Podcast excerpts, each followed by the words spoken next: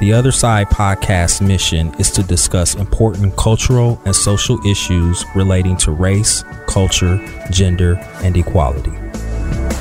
Welcome to the very first The Other Side podcast. I'm your host, Scot Kirk, a web producer here at the Columbus Dispatch, and I'm joined by my co host and colleague and partner in crime, Lucas Sullivan, who is a projects and investigations reporter here at the Dispatch. It's cool, man. We're getting this off the ground. I know, man. We've been talking about it for a long talking time. Talking about it for a long time now the day is here. Right. And what we hope to do with the Other Side podcast is to have candid and thoughtful discussion on topics that are related to equality, gender, race, and community. And we won't be afraid to push boundaries and at times talk about subjects that make people uncomfortable. But of course, we plan to have fun too. And we'll be talking about pop culture topics and what's going on in the entertainment industry. So I think you'll like what we have planned while you're hearing us is we, we've had a lot of conversations with people outside in the community and internally about how we cover issues of minorities in the city and issues involving women in the city.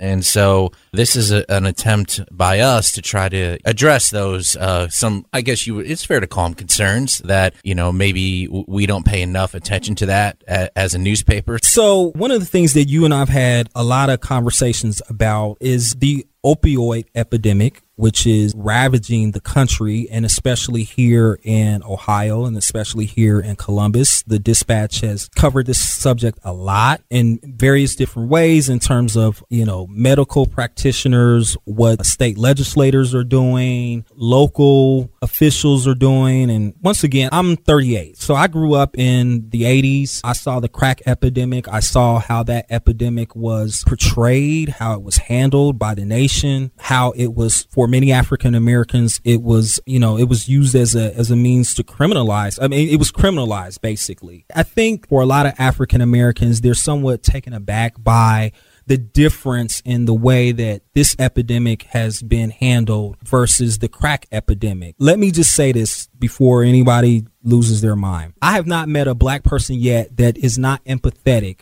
to anyone who's suffering from drug abuse or sure. drug addiction. I think as a society, everybody wants to, to tackle this problem. But I do think that for a lot of African Americans, they see what's happening. You know, it just brings up feelings of why it's being handled differently. It's a top down view, yeah. right? It's like how the, how the media and the government is tackling the issues so differently. Absolutely. It's treated as a, a medical problem. It seems like with crack, you know, it was stay off of drugs, tough on crime. The face of the crack epidemic was a young black man, right? Absolutely. And the face of the opioid epidemic is young white kids and how, you know, the this became an alarming thing when it started to be pervasive in the suburbs and you know, you had white collar people getting hooked on it. You know, we've seen so many images of white parents passed out in cars or in public spaces. And so you're right. And like you said, we were kids during the crack epidemic, largely. Like I was, you know, barely a teenager toward the toward the back half of the crack epidemic. But you're right, the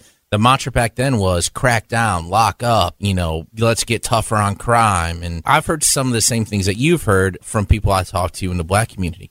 My only perspective to kind of not push back on that, but to say is the crack epidemic seemed more violent to me. And I don't know if that's fair. I haven't looked at all the numbers to back it up, but you had these deadly mass shootings like in Florida and, and Miami and LA and, and it was in broad daylight and you saw people getting gunned down. And you haven't seen that with the opioid epidemic because it started in the pharmacies. Right. Because people were able to just go into a pharmacy and get it in a safer way, whereas crack had to be dealt you know, on the street, corner. on the streets, yeah. uh, you know, on, on, the underground kind of. So I think that's where why you didn't see it. But the only thing that that I, I say in that regard is that the, the big difference to me between the crack and the opioid explosion was the crack there was so much violence and with the opioid it was the just the rise in overdose dose deaths that the drug was taking out people and when it was crack it was you know the violence that you saw i don't know if it's if that's a fair argument to make but it just seems like there are some differences a little bit actually yeah i saw some research that basically one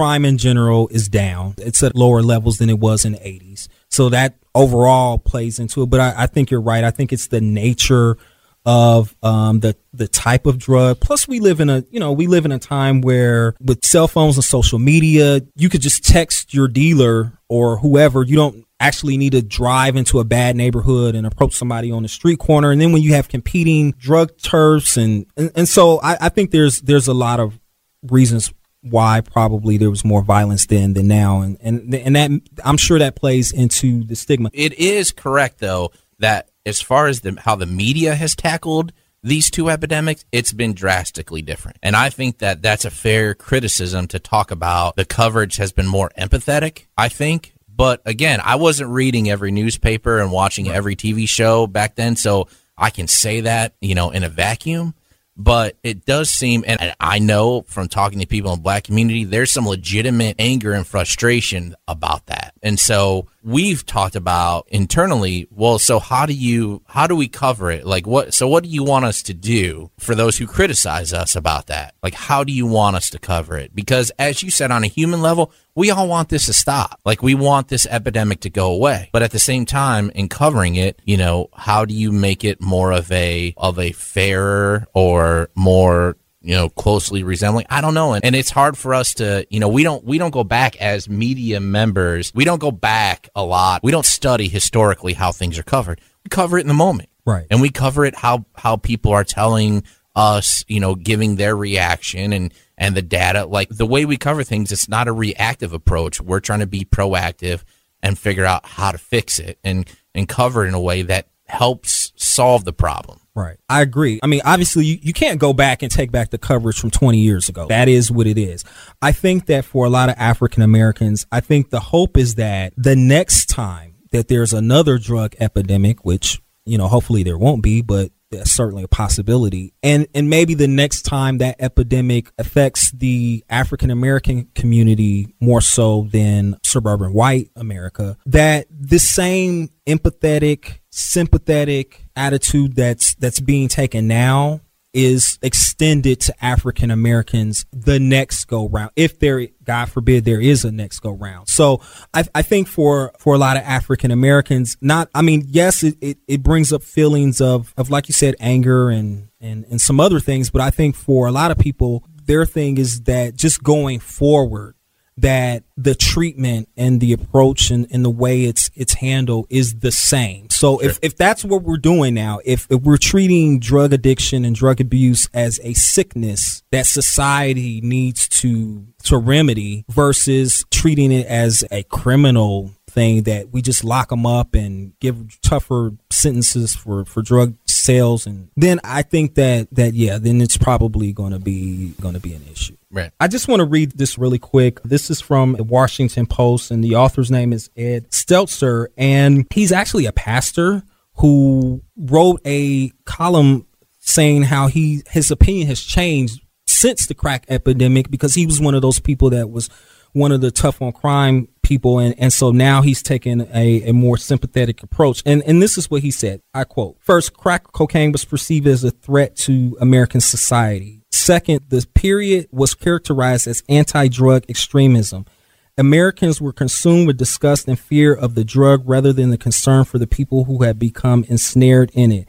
Instead of getting rid of a drug, we tried to get rid of the people. We made groups, constructed labels, and tried to do everything we could to separate what we perceive as the clean from the unclean, in many cases, the white from the black. So I'm not saying that racism is you know the underlying reason for all of this but i do think that the next time going forward the media the country our faith Uh, based leaders, I just hope that they remember this moment. Sure. That is a very fair critique of how so far it's been handled compared to how the crack epidemic was handled. I mean, that's dead on. So let's change gears a little bit and talk about the Me Too movement. Joining us, we have Mindy McFann, who is the founder of Hear Jane Roar, which is an organization that she started by inviting women to come to her home and tell their stories of overcoming sexism and sexual assault and racism as well as the glass ceiling. Thanks for joining us today, Mindy. Thanks for having me. Obviously, the Me Too movement has exploded uh, across the country, and you have uh, women who have been going public with their stories of um, sexual harassment and, in some cases, sexual assault. And so, Lucas and I, we were kind of wondering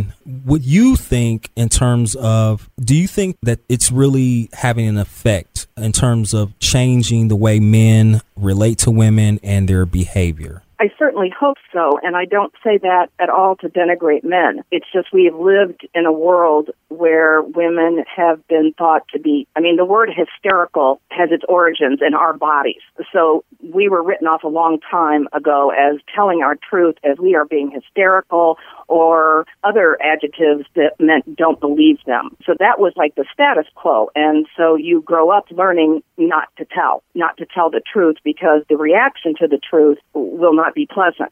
So men have grown up with that same um, indoctrination that women are not to believe, be believed. They exaggerate. It's not true necessarily. And uh, what we have hoped through the storytelling is that it breeds a familiarity that if you hear enough women's stories, not necessarily about abuse, they could be about anything, it makes us three dimensional and it makes it much harder to say I don't believe it when it's your sister talking, when it's your neighbor talking, when it's your coworker, when it's your mother, when it's your aunt. It puts a different face on it, and it's hard to say, ah, she's exaggerating. So, one of the things that some men are trying to navigate since all of this kind of came out is I think some men are not clear on, you know, obviously there there may be a little hypersensitive in the sense that obviously they don't want to do anything that could even possibly be misunderstood or misconstrued or be offensive uh, mm-hmm. to a woman, maybe a woman they work with or they just kind of casually know. And so I think in my conversations with some of the um, the men I know, a lot of guys whose intentions certainly were not to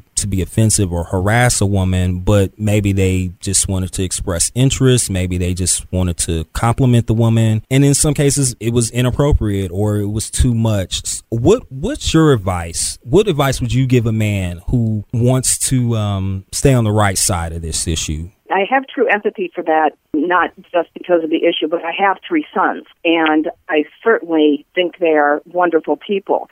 I was made very aware how sensitive and how difficult this was for men to navigate when I was talking to a young guy who is gay and he was worried and thinking about his past. Has he ever been inappropriate or offensive to a woman? And I thought, now, if he's concerned this must be a huge issue for a lot of men to try to navigate. I think with great freedom comes great responsibility, and I think we hit a time in history which I could not begin to pinpoint when it was all about freedom. And people kind of left out the responsibility half of it. I say this, and I'm going to speak to this um, not only through the eyes of Hear Jane Roar, but I'm also an etiquette teacher. And what I tell the people I teach etiquette to, or the kids, is that uh, manners are just or, is just organized kindness. I think it's very hard to handle freedom when you leave out all the rules. I think all men have to question basically is, am I being a gentleman? And that shouldn't be based on a woman's behavior.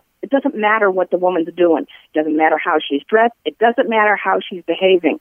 It shouldn't be a reactive uh, behavior. It should be a man wakes up every morning and says to himself, I'm going to be a gentleman. A gentleman has these rules very easy to find out. You could Google it real easily and find out what that means if your parents weren't able to teach you those rules. But you have to wake up and say, I'm going to be a gentleman, and it's not dependent on what a woman does. I think so often men's behavior has been reflective. Well, if she does this, then I can do that. If she behaves this way, then I can do that. And I think you have to separate those two things, that there are going to be women who behave well and women who do not behave well. And that shouldn't decide your behavior you have to decide whether you're going to be a gentleman or not. Is it a general rule of thumb for men, though? Like, should we just stay away from comments about women's appearance in the workplace, especially? You know, even if you get a, a haircut, even saying things of like, oh, your hair looks really nice, or, you know, oh, it makes your face, it brings out your, like, should we just stay away from all that kind of commenting? Well, it, I mean,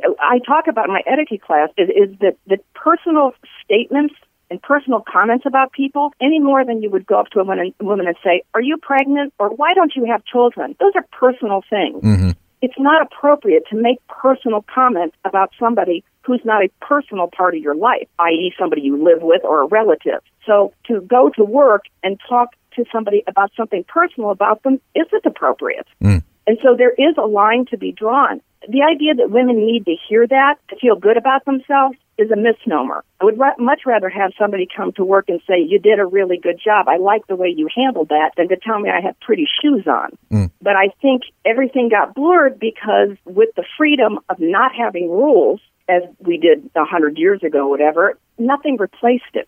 And so it left everybody kind of floundering and everything got mixed in. So how do I behave at home? How do I behave at work?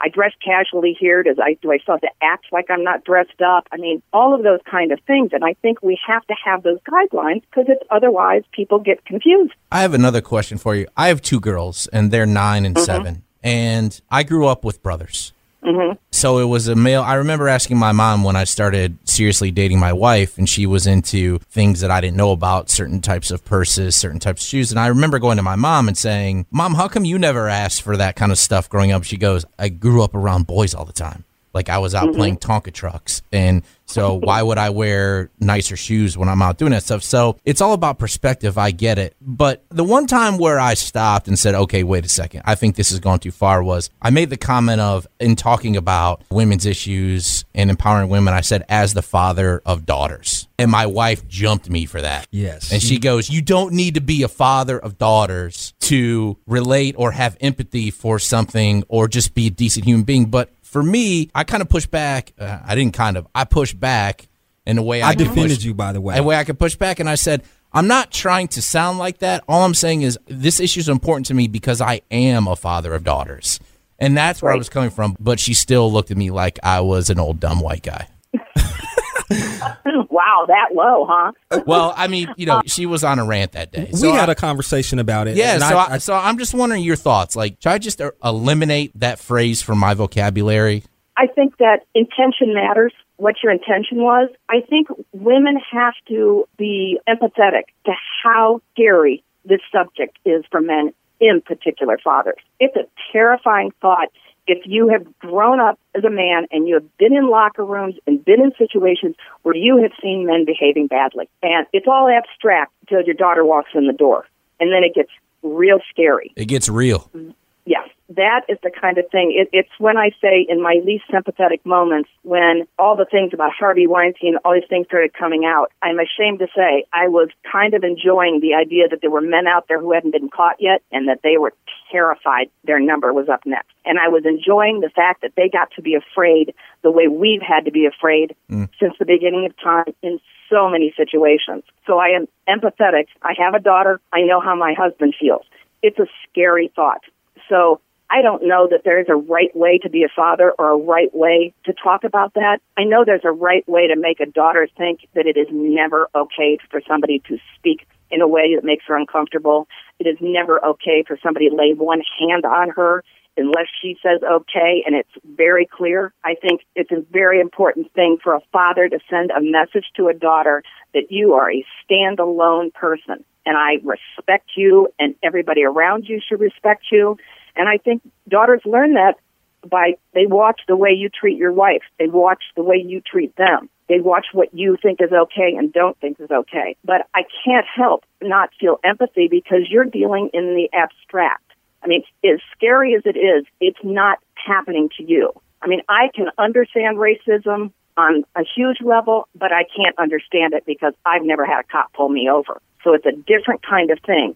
It makes me want to scream and cry, but I've never walked the walk. And so it's always going to be a little abstract to me, just like anything to do with why women, how women are so afraid. The level and depth of it is going to be a little abstract. So to say every man is going to say the right thing every time, well, that's not going to happen. Let's talk about fathers and sons for a second. Uh huh. I remember being a teenage boy, and we didn't talk a lot about sex in my household, and I never got the birds and the bees talk. And so it wasn't something that was in my face at all. But I remember hanging around my friends, and at a certain age, it starts to get talked about are you still a virgin? or have you have you touched a girl? Have you have you seen a girl naked? It becomes something that you talk about among your friends. And I think for me, looking back on it and having some perspective now, I wish someone would have taken me aside, another man, and said, stop it with that stuff. And you need to realize, you know, what girls are going through and they don't feel the same way and they're not having those same discussions and set some boundaries. But I don't think fathers are having that discussion with their sons because I think that's where it has to come from. And I wonder if you agree. Absolutely, it matters. Yeah, absolutely. Thank you for your honesty because I think that is hugely important to honestly talk about these things. And of course, fathers have to raise their sons. You can't slap your wife on the butt and then tell your son to respect women. Hmm. It, it's just not going to happen. The example you set with how you treat your wife is huge for your son and your daughter. Absolutely. Do these conversations have to happen? Yes. They have to happen daughter to daughter, father to daughter, father to son, mother to son. It's one of the reasons the storytelling for Hear Jane was our step off point. It was the talking because you got to tell the story over and over and over again and louder and louder and louder and have as many possible people to hear it because then the conversation becomes normalized to have. And hopefully with that, the education and the awareness and all those kind of things. It's not a secret anymore. It's just what people talk about and it becomes real. So you can say to your son, it's a perfectly normal conversation to have. We don't treat women like that. We don't talk about women on TV.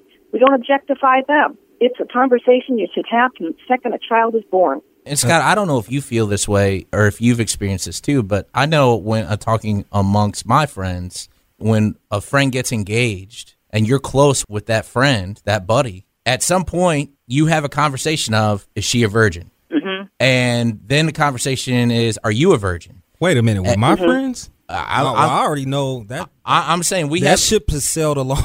No, I'm saying that we you have that conversation and when guys talk about it, they want their wife to be this like pure virgin type Who thing in their 30s and, and- but and but 40s? but no, but for men, I'm talking like in your when you get married for the first Uh. time. But for men, it's like if you were a virgin Well, and you're getting married, your buddies yes. are saying, "What's wrong with you?" it's, a, it's a complete double standard. But I think it's because we're not having those conversations. I don't, you know, we kind of make men feel ashamed if they're virgins by the time they're in their 20s. Oh. And until, I think until those conversations change or those conversations happen more and it's, say, it's okay, then it's not going to change as much. I don't know. I think that's one of the areas where we, we as men, we really need to work on that part Yeah. of it. We need to start with little boys and little girls. You know, I grew up in a single parent household. I mean, my father's been involved in my, my whole life, but in my younger years, I, I grew up in a house with my grandmother, my aunt, and my mother. And I think the way I relate to women and I look at women, a lot of that comes from them teaching me how to treat women the way that they expected to be treated. And so mm-hmm. I think, you know, so you need moms who who tell their their sons, you know, make sure you respect women, make sure you do this, as well as fathers. But I think a lot of times, like you said, you know, most dads encourage their it's you know it's part of masculinity, this alpha masculinity. You, you know, you're supposed to get as many women, sleep with as many women as you possibly But can. you brought up a good point Yeah. with boys because I've had this happen in the last month. And it's happened many times where uh, one of my friends, they have a son, and within the first three minutes talking about him, they're talking about the size of his genitals. Yep. Like Yep. he was born with whatever, you know. And it's it, it sounds ridiculous to say that out loud, but when you're having those conversations with your friends over beers or whatever, it kind of Yeah. it just gets a laugh, or it's like it's kind of like an It's wrong. attaboy. Right. I really think you've hit on something that's incredibly important that sexism damages everyone. Sexism is horrible for women, but it has huge repercussions to men too, because it makes men be something I can only speak to the men in my life that they don't want to be. My sons don't want to be overbearing or all powerful or in charge of everything. But you're right, society puts a lot of pressure on men to make Yeah. a lot of money, drive the car, be excellent in bed, just be all doing and never cry and never be upset and all those kind of things. It is, I think, a result of sexism. This is what happens to men also, and it's horrible. It's horrible. It's why men die of heart attacks. It's a horrible process for everybody. And I agree with you wholeheartedly. With sexism or racism, to me, the only answer is every single one of us has to be brave. We have to step out of what we're used to. We have to step out of what we, what's more comfortable to do and do the right thing. And doing the right thing is not easy. That doesn't mean you shouldn't do it. I'm not saying everybody has to be Gloria Steinem or Martin Luther King.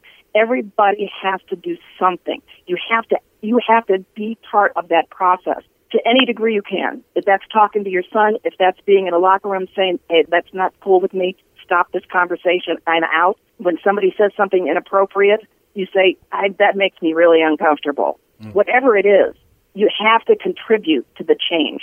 Mindy, I just have one more question for you. First of all, do you see this as this issue as there's a spectrum of offenses, and do you think that the response should be proportionate to the offense. So, for example, you know, you have things from, you know, something as simple as maybe someone makes a comment all the way mm-hmm. to you know, allegations of rape. And obviously, mm-hmm. we're not talking about anything physical or violent or anything like that. For instance, so if a man makes an inappropriate comment to a female coworker, should he be fired? Or should he just simply be reprimanded? Should he receive a stern talk? Or do you think that in every case, it should be the most extreme reaction? I think we have to allow for a learning curve and we have to allow for ignorance and we have to allow for people's humanity. I would hope if a guy, and it matters the degree, it matters that if somebody wants to grab me as opposed to somebody who says, you have nice legs, say. I think since we are all part of this, I think women have to also learn to say, please don't talk to me like that. I think 90% of men, if you said, please don't talk to me like that, would stop dead in their tracks. It's something women have to learn to do is to stand up for themselves. And you don't scream at somebody, you don't swear at them, you don't try to degrade them as men. You just say, that's not okay with me, stop it. That's all. And I think that will stop a lot of men and teach them. And that's much better than humiliating somebody humiliation makes people angry and it makes them lash out. So if you can find a way to let somebody retain their dignity while getting while retaining yours, I would say that would be the best course of action.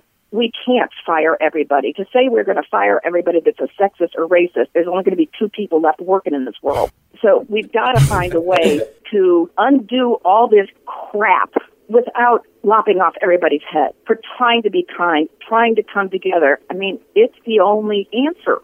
I don't want to be in a war, but that's a ludicrous way for me to solve a problem. How can I do this and make everybody, uh, I, I love the, how do you have an argument and everybody comes out whole? I would like everybody to come out whole as much as possible. So I've got to stand up for myself. I've got to be brave. I've got to call people on things. I have to inform people and other people have to go to jail. I mean, if you do something criminal, you you're out of luck.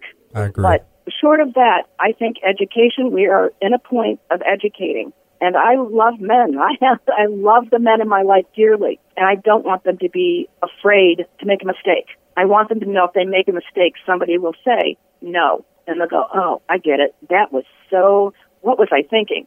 Stop, take a breath, and redo." because I'm not perfect. Thank you. Yes. So once again, thank you, Mindy McFann of Hear Jane Roar, and I'm sure we'll uh, have you on again in the future. Thank you so much. You have a good afternoon. You thank you. All right. Anything else? No, man, this was good. Thank you for tuning in. Thanks for joining us. We hope to have many more episodes of this podcast in the future, and we'll have very interesting guests, stimulating conversation. At some point, we'll probably get some uh, social media accounts going so you guys can send us your questions and feedback, and we can just make the show even better. In the meantime, I believe all of the stories that we talked about today you can find on the Columbus Dispatch website at mm-hmm. dispatch.com. You can also find Lucas's amazing work, and you can also get in contact with him there. Until the next time, thanks for joining us.